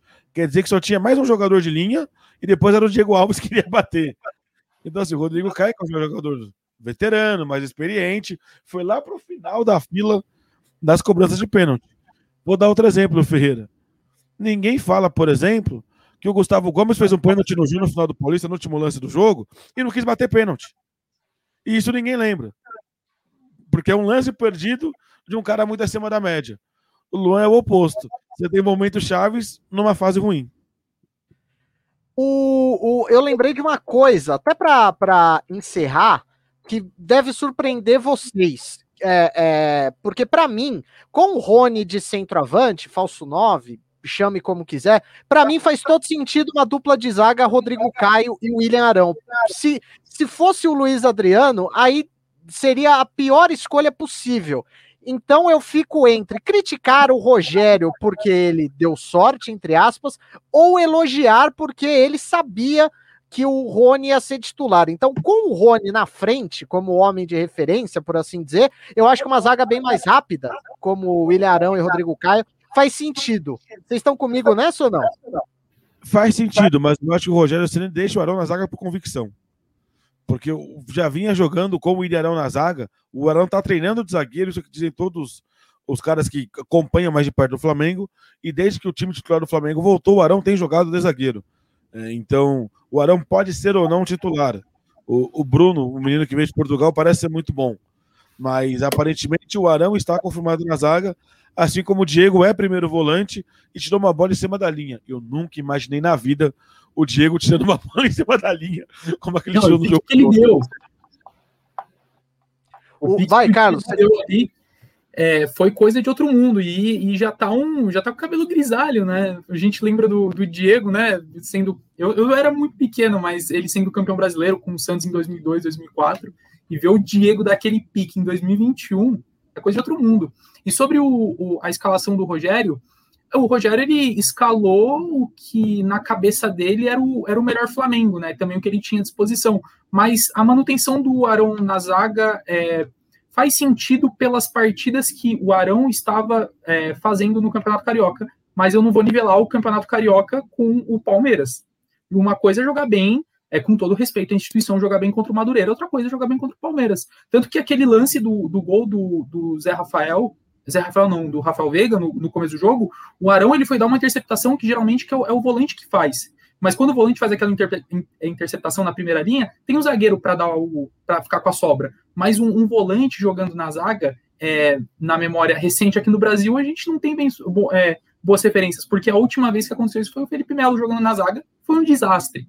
Então, é, eu acho que o, o Rogério ele é, ele é um grande técnico, é, mas ainda não engrenou no Flamengo. E as críticas, sim, são justas, porque eu acho que ele está indo mais pelo ceticismo do que pelo Rogério apresentou no Fortaleza, que não era titular absoluto e tal. O Rogério Senna está se perdendo um pouco, muito por conta da liderança do time do Flamengo é, de hoje. Você me fez lembrar que Diego de primeiro volante contra o Palmeiras é uma temeridade. Nossa senhora. Inclusive, o, o espaço que o Flamengo deixou pro, para o Palmeiras no meio de campo foi um negócio complicado. O Palmeiras não é um time esse é, é, tão ofensivo assim. Diga, Alex, discorda de mim. Funcionou, funcionou no primeiro tempo. Porque o, o, Diego é importante, o Diego já são importantes na construção da jogada para virar o jogo. Eu acho que funciona na primeira etapa. E, e, de novo, né? Foi no meio do segundo tempo que o Diego tirou aquela bola. Então, bem ou mal, ele entendeu qual é o papel dele de primeiro volante. A questão é: o Flamengo é, é um time que marca com essas linhas altas então, a função do Diego é muito mais tirar espaço do que desarmar. É, e isso é uma coisa muito maluca. Porque a, questão do Flamengo é: se eu puder, eu roubo a bola no campo de ataque. Senão obrigo o adversário a dar um chutão e devolver a bola. É isso. O, o Palmeiras é um time que depende muito mais do roubar a bola. E, e é por isso que eu acho que o Danilo hoje tem que ser mais titular do que o Felipe Melo. O Felipe Melo tem muita categoria com a bola no pé, mas por ser lento, tem o hábito de chegar atrasado. Chegando atrasado, você não rouba a bola. Ou você faz falta ou você fica para trás. O Danilo tem mais condição de chegar para roubar a bola. E por isso foi tão importante no segundo tempo do jogo do Palmeiras. Para encerrar aqui Supercopa do Brasil, critiquei o Diego e não posso deixar de criticar o Gerson. Partida bem foi fraca mal. dele ontem. Jamais pensei que eu ia criticar o Gerson, mas foi mal ontem. Diga, Carlos. É, só para completar o, nosso, a, a, nossa discussão sobre o Flamengo, a gente também tem que exaltar o que o Diego Alves fez nas cobranças de pênalti. Né?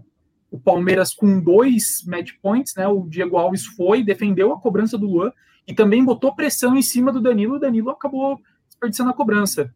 O Diego Alves não foi. É, ele não foi muito exigido do, durante o jogo, mas quando foi exigido foi bem, com exceção né, no começo do jogo com aquela é, saída patética de bola dele.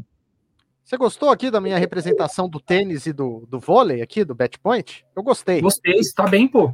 Ah, muito deveria, obrigado. Deveria ir pra quadra. Ah, é, 1,68 de altura. Eu fui perdoar o Gustavo Gomes pelo pênalti no Paulista só depois dos gols dele na Libertadores. Você é, você é corneta, hein, Dudas Universo? Antônio dos... Também tem as defesas dos goleiros no jogo rolando, tanto do Everton, ele fez cada. É verdade, né? O Diego Alves. O Diego Alves nem foi tão assim, mas nos pênaltis. Menos.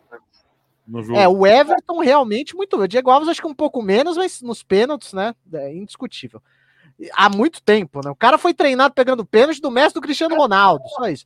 Eu acho que até hoje, né? O único goleiro que pegou dois pênaltis do Cristiano, né? Não sei, mas eu tem boa chance de ser. Eu sei que ele foi o primeiro a pegar dois pênaltis do Cristiano Ronaldo. Não lembro de ter visto a notícia de novo, então acho que até hoje ele é o único. A questão do Abel botar os meninos só no segundo tempo me lembra o meu antigo treinador, que fazia isso que o time adversário estava cansado do segundo tempo. Faz todo sentido isso, se a gente parar. Isso, Vai, me, lembra, isso me lembra o antigo treinador e treinou o Palmeiras recentemente, que mexia bem no intervalo porque escalava o time errado. Ah, bom, eu, eu, sigo, sigo com a minha opinião sobre o Luxemburgo. Felipe Silva, Diego hoje joga mais que muito volante meia de 20 anos. Com a bola no pé, não tem a menor dúvida. O problema, acho que não é técnico, Felipe Silva. O problema, pelo menos da minha, da minha ótica, é físico, pela idade que ele tem, e também que ele é um, um cara muito técnico e não necessariamente com, com valências defensivas tão fortes assim. O cara, ele não é. Marca, ele até marca bem, razoavelmente bem para quem começou de meia central, mas ele não desarma, o senso posicionamento dele é razoável, enfim, é, é, é uma boa discussão. Vai. Ele vai cercar. Ele vai ficar na frente do adversário ali, vai cercar, vai tirar espaço. Mas depois dele dar bote, depois dele correr atrás do adversário, não vai rolar mesmo. Exatamente, esse é o meu porém. Pois bem, encerrando aqui a Supercopa do Brasil, vamos falar de Libertadores, porque enquanto o Santos praticamente se garantiu na fase de grupos ao vencer o São Lourenço na Argentina por 3 a 1 o Grêmio se complicou contra o Independiente Del Valle, perdeu por 2 a 1 no Paraguai. O debate é: o resultado e a atuação ruim do Grêmio são problemas pontuais do clube, do time, ou são do futebol brasileiro, Vinícius Alexis? Se eu pensar que o nível do futebol brasileiro é Palmeiras e Flamengo, são problemas do Grêmio do Renato Gaúcho. Se eu pensar que Flamengo e Palmeiras são exceção no futebol brasileiro, o problema é do futebol brasileiro, depende do meu ponto de vista. Eu prefiro achar que o problema é do Grêmio, porque o Grêmio foi um time que jogou mal ano passado como um todo. O Grêmio não fez grandes atuações, chegou na final da Copa do Brasil sem jogar bem. E bateu recorde de empate no Campeonato Brasileiro. É, foi atropelado pelo Santos na Libertadores, como já tinha sido atropelado pelo Flamengo no ano anterior. E agora tem o Rafinha se chegar na fase de grupos. Né, tem talvez a contratação do Douglas Costa, se falou no Borré. É um time que está olhando muito para o mercado, mas depende muito do dinheiro da Libertadores. Tem uma vantagem: se cair na pré-Libertadores, joga Sul-Americano. Então tem outra competição internacional para conseguir algum dinheiro né? Mas para mim vai fazer muita diferença. A questão é, ao mesmo tempo que o, o Grêmio foi prejudicado pelo surto de Covid, quatro jogadores fora, os dois laterais direitos, o próprio Renato que não viajou, o time foi beneficiado, porque o jogo saiu do Equador para ser jogado na terra da Comembol, onde a Comembol tem hotel, onde a Comembol manda e desmanda, que é o Paraguai. Então, foi jogo em, em campo neutro. Ah, mas não tem torcida. Tá, mas tem altitude jogando no Equador, tem o time jogando no seu estádio, onde ele conhece, aonde ele corta a grama na altura que ele quer, aonde ele molha a grama ou não se ele quiser. Então tem todos esses detalhes que fazem bastante diferença. Mas o que eu vejo no Grêmio é o trabalho do Renato foi ruim ano passado e eu espero que ele consiga fazer um trabalho melhor esse ano. Mas eu tenho minhas dúvidas se ele vai ser capaz de fazer. Esse para mim é um grande ponto. Vai ser um jogo equilibrado, como foi o primeiro jogo na quarta-feira de novo. Mas eu acho que o, o Grêmio vai jogar a Copa Sul-Americana, meu Ferreira. O Carlos, antes, eu até esqueci de colocar na pauta, fui eu quem, quem fiz hoje. O, o, vou até perguntar para o Vinícius Alexis antes de passar para Carlos Borges. O, o, aquele segundo gol do Grêmio, primeiro, foi gol, não tinha por que anular aquele gol. E segundo, aquele gol poderia mudar muita coisa, né? Poderia e, e deveria ter mudado. Não entendi porque o gol foi anulado, de verdade, assim, não olhei o lance, revi. Não tem VAR na Libertadores, né? Então não tem muito como revisar o lance, mas foi estranho. Foi, foi, foi bem. Foi mais um lance muito estranho em uma arbitragem que, de modo geral, são estranhas e ruins, né? A arbitragem sul-americana tem o nível da arbitragem brasileira, elas não são tão diferentes no final das contas. E, e, o estranho é que árbitro brasileiro costuma acertar em competição sul-americana. Repare isso, o árbitro brasileiro é muito melhor na Libertadores sul-americana que no Brasil. Eu nunca entendi isso. O que ah, demonstra que as recomendações da CBF só pioram a arbitragem. Sim, sim. Bem verdade. O Carlos Borges vai falar também se o, o sobre a derrota do Grêmio. A gente acabou não pass, passando o ano passando, né? Pelo, pelo Santos, mas para mim classificado. E para você, Alexis? Alexis, para mim de novo é pro Carlos? Não, Alexis, porque você não deve ter muita coisa a falar do Santos. Ah, não, o Santos está classificado. Assim, o Santos muito tranquilo. Ótimo. Então já vou te cortar. É, Carlos Borges, primeiro, o Santos já está classificado para você e depois aí você discorre sobre Independiente Del Vale e Grêmio.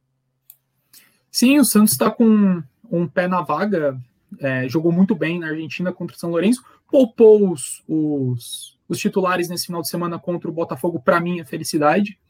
É, e agora vamos falar né, do, do, do, confronto que realmente ainda tem aberto, mas que o Grêmio é, se complicou no Paraguai, né?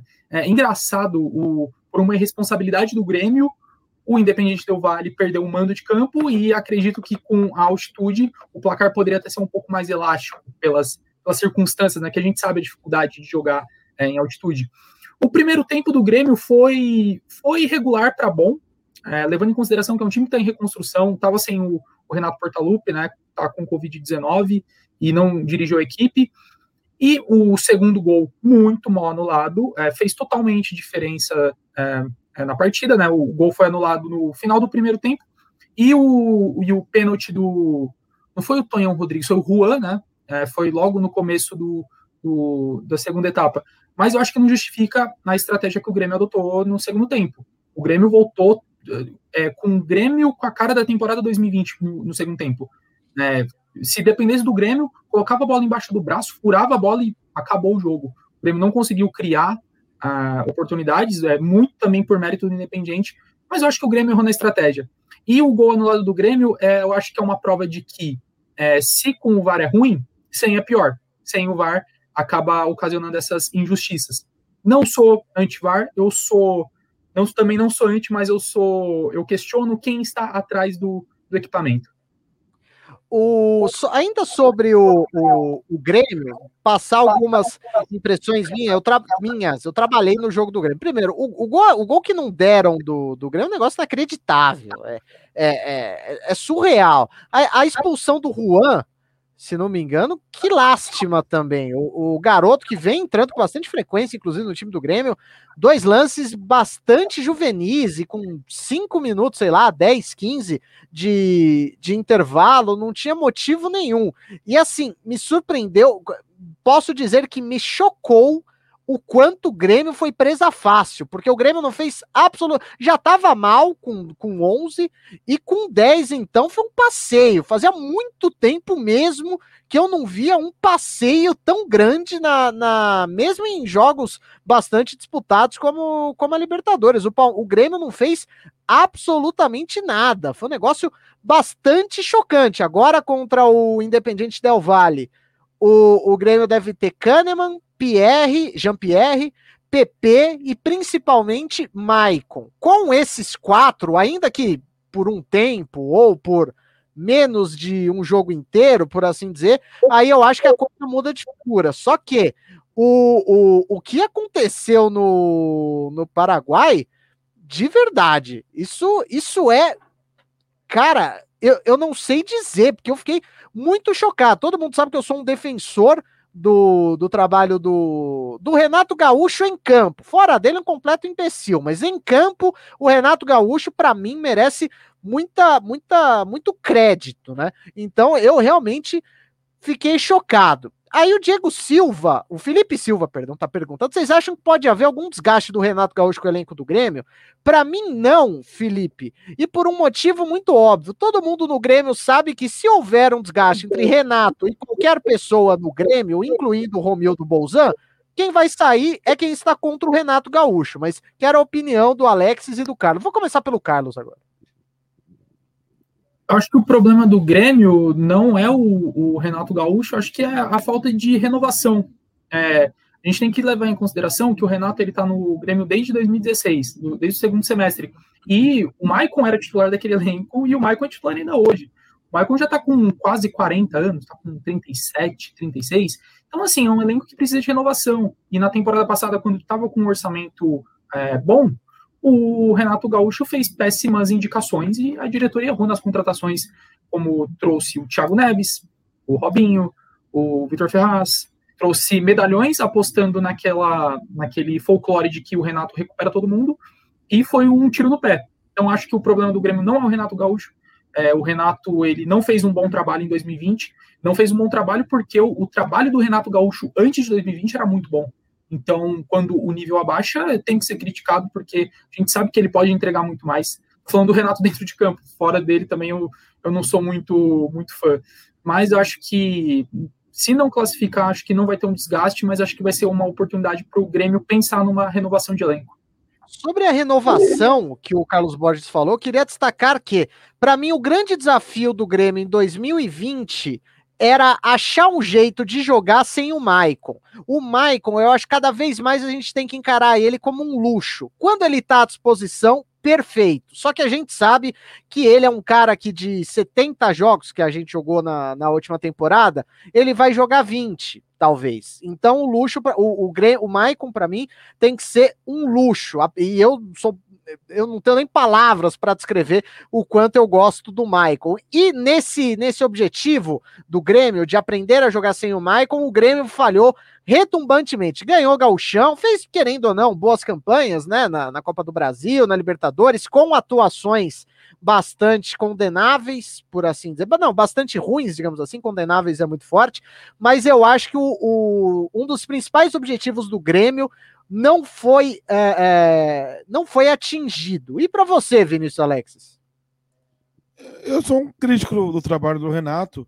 É, eu acho que o, o, o, o, Renato não tem só a questão do, do, do, desgaste com o elenco, né? Porque ele desmontou parte do elenco que ele mesmo contratou, né? Os jogadores que ele contratou no passado, quase só o Diego Souza deu certo, inclusive, e ficou. Wanderlei, Vitor Ferraz, Robinho, Thiago Neves, foram todas as contratações dele para 2020 e estão deixando o clube, estão aí colocados de lado. Então, o Renato tem muita culpa nisso. A questão é, eu sempre bato nessa tecla. O Renato é o maior jogador da história do clube, o Renato é o maior técnico da história do clube. O Renato tem uma estátua no Grêmio. O Renato manda mais no Grêmio do que o Romildo Bolzan. A gente viu isso no caso do Rafinha. O Bolzan falou: não vou trazer o Rafinha. Aí o Renato foi lá, falou com ele e o Rafinha é jogador do Grêmio. Porque é assim que funciona a coisa lá em Porto Alegre. É, então é difícil falar que o Renato tem desgaste com o elenco. Eu acho que o trabalho do Renato no Grêmio claramente teve um, um fim para mim no final do ano passado. E aí o, a Copa do Brasil acabou num dia, três dias depois o Grêmio tinha pré-Libertadores para jogar. Então você não tinha tempo para mudar de técnico, para procurar o treinador e para fazer um trabalho novo. Mas eu não acho que hoje, por exemplo, o Renato seja capaz de oferecer mais para o time do Grêmio. Eu não acho que o Grêmio possa, em 2021, com o Renato, ganhar mais do que o Campeonato Gaúcho que ele já vem ganhando. É, por isso, para mim, é um fim de ciclo muito claro. Mas acho que não tem desgaste com o elenco.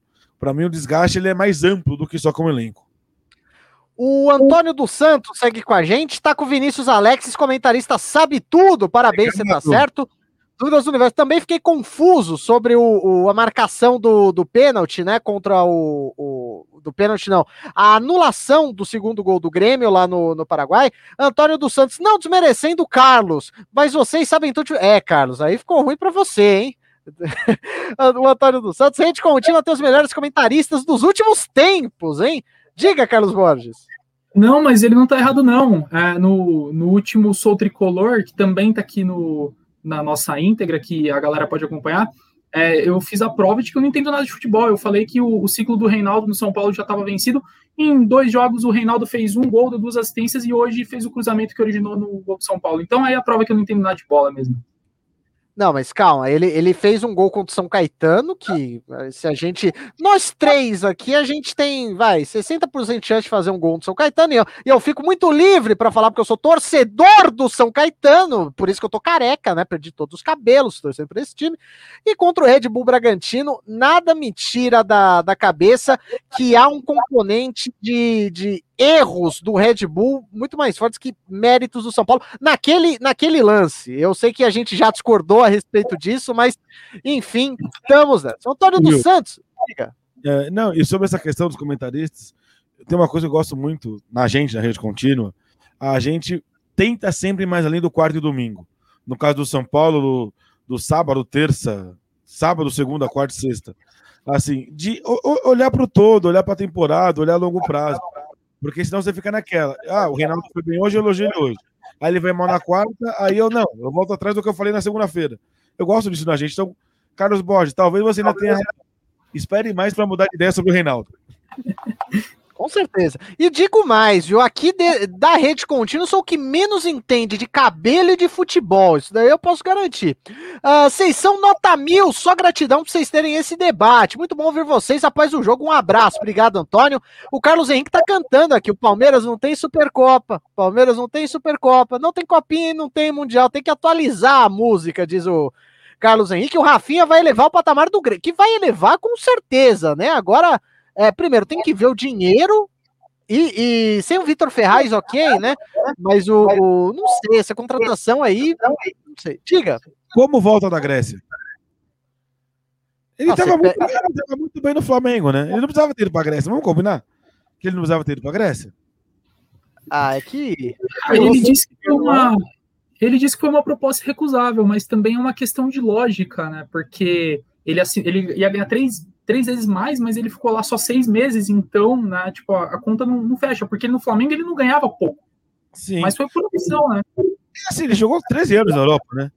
Eu acho que dinheiro nessa, nesse momento da carreira não era mais problema, né? É.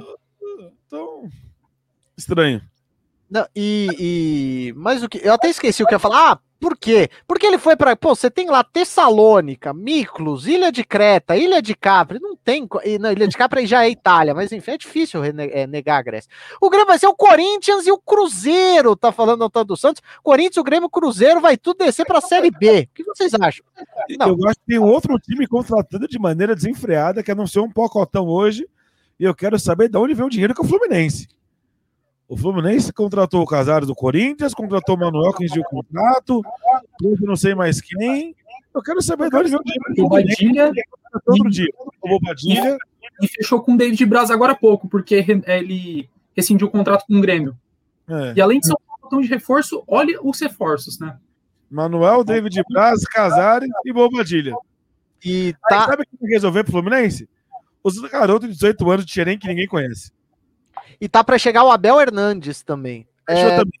Sim, o Abel Hernandes. Só que todos esses caras vão vir só com o salário, né? É, eu sei que é extrapola o limite fluminense, só que é, é, apenas o salário, não vai chegar nada de, de contratação, meu. Diga. De 300 em 300 dá um milhão e meio, cinco caras, né? Claro, claro. É, então, essa questão do, do salário, só o salário acaba iludindo muito o torcedor, como o caso do Éder e do Miranda, que chegou agora no São Paulo. Ah, mas o São Paulo só vai pagar o salário. O Éder vai ganhar 600 mil reais por mês. Então, Daniel Alves, né? Daniel Alves, Miranda, o, Thiago o Dúvidas do Universo tá falando que vai fazer um lanchinho pra patroa, tá certo, Dúvidas. Esse debate tá tão bom, diz o Antônio dos Santos, obrigado. Carlos Henrique, o, elen o elenco do Grêmio não é ruim, não, não mesmo. Acho que hoje é pau a pau com o São Paulo, como o quarto melhor do Brasil, Carlos. Uh, Felipe Silva, podemos esperar algum título de São Paulo essa temporada? Uh, para mim, eu acho que São Paulo tem, não sei se boa chance, mas tem chance de ser campeão paulista e só, Felipe Silva. Para você, Alexis depende muito de como o Palmeiras vai encarar o Paulista. Vale lembrar que a reta final do Paulista coincide com a primeira fase da Libertadores. Né? O Paulista acaba dia 23 de maio e a primeira fase do Paulista acaba dia 20 ou dia 27 de maio. Dia 27 de maio. Né? Então, vão ser jogos intercalados, vai ser uma loucura. Vai, vai ser difícil, vai ser difícil de, de dizer quem vai ser campeão paulista nesse momento. O Corinthians tem o pior time, não está na Libertadores, mas não tem chance porque o time é muito ruim. Fora eles, todos os outros grandes têm condições, mas vai depender muito. Se o São Paulo tiver uma primeira fase de Libertadores tranquila, dá para focar no mata-mata do Paulista, por exemplo. Mas se você estiver perigando, você vai abrir mão de chegar nas oitavas da Libertadores para botar força máxima no Paulista, por exemplo? É de se pensar. Ele, ele já respondeu a pergunta do Antônio dos Santos, que perguntou se o Corinthians vai ser campeão. Mas Carlos Borges, você acha que. Uh, uh, vamos lá, o São Paulo tem chance de ser campeão e o Corinthians no Paulistão? O São Paulo tem chance, é, é muito por conta do, do contexto que vivem os outros clubes. É, o, o, Santos tem um, um, problema de elenco, né, não pode contratar, é um elenco super novo. É, tem o, o Areolan que está fazendo tá fazendo um trabalho interessante agora no, no começo. O Palmeiras, que não demonstrou até então nenhum interesse pelo estadual, e tem o Corinthians. Só que o Corinthians tem uma, uma, uma peculiaridade aí. O Corinthians está no grupo mais fraco do Campeonato Paulista. Se o Corinthians classificar, provavelmente vai jogar contra o Santo André, que é, não está jogando nada. Então, tecnicamente, o Corinthians tem grande chance de chegar na semifinal. E o, eu acho que o Campeonato Paulista, na fase de grupos, é um campeonato totalmente diferente do mata-mata. A gente viu isso na temporada passada. Os times menos prováveis é, que estavam talvez é, jogando os piores futebol aqui do, do estado foram para a final. Então, é, eu acho que o São Paulo tem mais chance que o Corinthians, por exemplo, mas eu não consigo ver nenhum dos dois como possíveis candidatos ao título. Pessoal comentando aqui, e o Felipe Silva lembrou: tem um papo que o Fluminense está vendendo garoto da base para o Manchester por 74 milhões. Isso daí é meia verdade, Felipe Silva. Por quê? O Kaique, ele tá para ser vendido para o Manchester City junto com o Metinho. São dois do, do Sub-17 do Fluminense, lá da geração dos sonhos, como é conhecido esse time do Sub-17 Fluminense do, do ano passado. E os dois vão por 40 milhões de euros. 40 milhões de euros é basicamente é, é, tanto dinheiro que é cerca de um terço da fortuna do Vinícius Alexis. É muito dinheiro, muito dinheiro mesmo. Essa Felipe Silva. 6, 24, 240 milhões. Pois é, Carlos Borges. É, ô, ô Will, só queria fazer um, um, uma. apontar o, a péssima gestão que o Fluminense faz com a base. É, se esses dois garotos vão por 40 milhões, assim, é uma péssima administração. Porque o Kaique joga muita bola. Só com o Kaique dava para você tirar isso. O Fluminense tem muito disso, é revelar grandes jogadores, é ter uma péssima administração é, de, de base, transição para o elenco profissional e acaba perdendo os, os jogadores da base para pechincha. E não é de hoje que isso vem acontecendo. Vou discordar de Carlos Borges, coisa rara. Eu acho que vender um cara de 17 anos por 40 milhões de dólares ou vender dois é o maior negócio do mundo. Porque revelar jogador é a maior roleta russa que existe. Não há a menor convicção de o cara que, a, que deita na base vai se tornar um grande profissional. A gente tem exemplos disso. É, é, é óbvio, quando o cara explode, você fala, ah, ele podia ter ficado aqui. Mas será que aquilo ia se desenvolver da mesma forma? Ele ia explodir do mesmo jeito? É, eu, eu acho que para mim é um grande negócio, porque ele paga anos e anos de base. Ele paga anos e anos que você vai investir em vários outros meninos que não vão dar certo. Eu, eu acho um negócio extraordinário. Quanto menos jogar no profissional, melhor para vender, inclusive. Quanto mais ele joga, mais ele perde valor no final das contas. Isso é muito maluco. Então, a minha crítica, Vinícius, para esse caso do Fluminense é que o, o, não só o Fluminense investe na base, mas investe em péssimas contratações, como, por exemplo, a do Manuel, David Braz. Isso sim. E, e, aí acaba a temporada recorrendo aos garotos, como todo ano acontece. É. é já teve Evanilson, já teve o próprio Richarlison. É, você tem vários nomes aí que passaram rapidamente pelo Fluminense. Kennedy. Marcos Paulo, recente próprio Pedro. Isso é um fato. Mas eu acho que vender cara de 17 anos é o sonho de qualquer clube. Qualquer 10 milhões de euros por um jogador de 17 anos é o melhor sucesso possível. Bom, o, o, o Carlos Henrique está falando que quem está contratando igual louco é o Galo, quando vencer na saída vai parar na segunda divisão. Há um projeto. Do Galo a gente pode falar que é um projeto. Se vai dar certo, se vai dar errado, se vai ter maracutaia ou não, não tem como dizer, mas há um projeto. Vai, Alexis. Eu posso chamar de vexame o que aconteceu ontem no Mineirão, do Atlético Mineiro? Você chama como ele quiser. Um tão inferior do que ele num clássico e, e, jogando mal ainda por cima, assim. Eu já falei das minhas ressalvas ao trabalho do Cuca, né? Eu tenho muitas dúvidas de que o Cuca é o cara para esse time, que o Galo é um time, o Atlético é um time muito mal montado. É um time muito estranho. O Atlético tá de olho no Luan do Palmeiras, que a gente falou mais cedo, inclusive. Porque assim, você vai empilhando atacante, vai empilhando meia, e depois você pensa no elenco, você pensa na montagem do time, você pensa como as peças se encaixam. O Atlético é uma coisa. Lembra o Will Ferreira nos momentos de loucura dele? Eu lembro muito do Cascão, Will Ferreira, do que está acontecendo. Eu lembro muito da tirinha do Cascão. Quando eu olho o Galo contratando um jogador por semana, eu não entendo nada do, do que acontece naquele, naquele Atlético Mineiro. E perder para esse Cruzeiro é de doer, né? O Cruzeiro, o Cruzeiro tá perigando, tem chances reais de não subir de novo. O time do Cruzeiro é muito fraco, de novo. E mesmo assim ganhou do Galo. O, o, eu amo aquela tirinha. O que está acontecendo? O que está acontecendo? Eu não sei, eu não sei. Eu amo aquela tirinha. Antônio dos Santos, até que enfim, Carlos, você falou do Corinthians, obrigado. Pois bem, agora chegou a hora que todos temem. A hora dos palpites. E não vai faltar jogo para palpitar. Deixa eu pegar a minha cola aqui. Deixa eu ver aqui, cadê? Cliquei no grupo errado. Agora sim, vamos lá. Palpite: Santos e São Lourenço. Para mim, 1 a 0 2 a 0 Santos. Carlos. 2 a 1 pro Santos. 2 a 1 Ferroviária e Corinthians. Olha, é, é, é que é Corinthians, né? Então, para mim, 1 a 1 Cara, a Ferroviária vai ganhar do Corinthians 2 a 1 eu, eu não duvido, porque a Ferroviária é um time bom. Carlos Borges. 1 a 0 pro Corinthians. Olha, esse é bom, hein? O time da Ferroviária é bom, mas é, a sorte vem andando com o Corinthians e né, Ferroviária e Corinthians, né? O Corinthians tem, tem uma grande camisa e acho que isso pode contar um pouquinho. Nossa, agora o seu pai vai te colocar para lavar a louça para sempre, que você falou de camisa. Hoje eu vou dormir, né? Daquele jeito. Pois é, esse eu quero ver, hein? Esse eu quero ver. Grêmio Independente Del Vale. Para mim, o copeiro e peleador Chupa Alexis vai ganhar de 2 a 0 2 a 1 pro Del Valle de novo. 1 a 1 você é anti-Brasil, Vinícius Alegre. É, sempre tem um que fala isso, né? Uh, Palmeiras, esse também é bom. Palmeiras e Defensa e Justiça. Para mim, 0 a 0 Verdão campeão. 2x1 Palmeiras. 2x0 pro Palmeiras.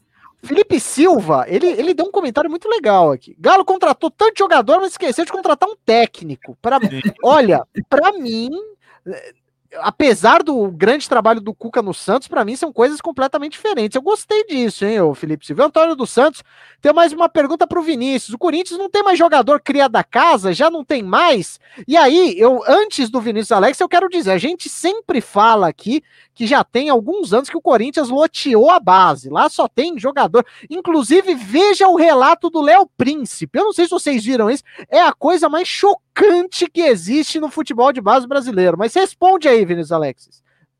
O Corinthians revela, mas não usa. E não usa porque os jogadores não são dele. Então o Corinthians tem 10%, 20%, 30% do jogador que vem da base.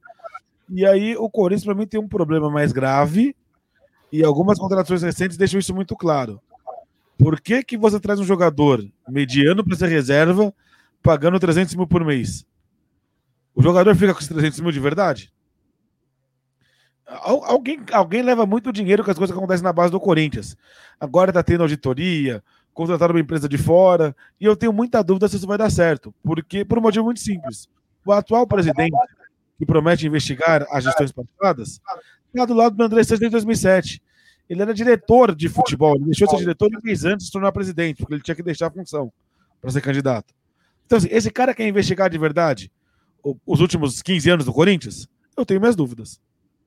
O Antônio dos Santos está falando que vai ser 2 a 0 para o Corinthians contra a Ferroviária. Seguindo os palpites aqui, São Paulo e Guarani. Para mim, 2 a 2 São Paulo e Guarani.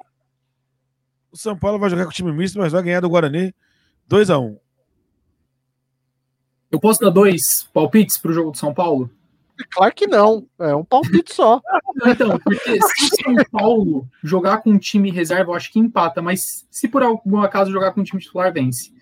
Então se eu vou. A gente vai criticar o Crespo. eu vou ficar em cima do muro, vai ser um a um. Tá. Felipe Silva tá falando que é corintiano, mas dói de verdade o que fizeram com o Corinthians. Sei que os que fizeram isso vão passar impunes. Que bom que você sabe, né? Não só no Corinthians, em tudo que é lugar. Quem ama o, o clube sofre de verdade. Carlos Henrique tá falando que São Paulo vai ganhar de 1x0 e o Antônio dos Santos falou que o Vinícius é palmeirense. Sempre é assim. O pessoal aqui da rede contínua, como eu sempre falo, é arco-íris. Todos têm todas as cores. É um negócio. Eu, eu teve, teve um dia que eu fui chamado na mesma live de Santista, São Paulino e Corintiano. É, é, depois é. desse dia eu falei, caramba, né? Impressionante. Temos mais palpites aqui. Corinthians e São Bento. Olha, o São Bento, a gente fala muito de São Caetano, falou muito de São Caetano, o pessoal quer me azucrinar aqui, mas o São Bento é nível São Caetano. Então, para mim, Corinthians 2 a 0 Goleada do Corinthians, Corinthians 3 a 0 porque o São Bento é horroroso, assim como é horroroso o São Caetano. Carlos Borges. 1 a 0 pro Corinthians. O Antônio dos Santos tá falando por que, que o Corinthians não volta pro Paquembu. Ele tá falando por conta da dívida do Corinthians. Não interessa a ninguém dentro do Corinthians, tem que continuar jogando lá para fazer receita e pagar o estádio. E o Paquembu vai ser, já está em vias de ser privatizado, tá em reforma, virou hospital de campanha. Já foi, né? É, já foi, inclusive, é verdade.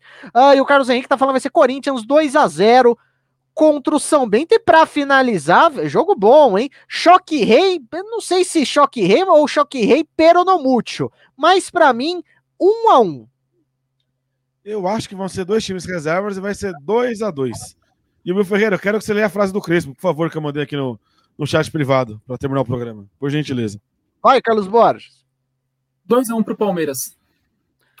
O, vamos lá, o que o, o Hernan Crespo falou? Obrigado, Fernando Diniz, que estou aproveitando um trabalho do passado muito bom, disse ele após o, o a vitória do São Paulo contra o Red Bull. É sempre bom lembrar também que o Abel Ferreira também agradeceu a Vanderlei Luxemburgo. Com essa eu me despeço, muito boa noite até a próxima.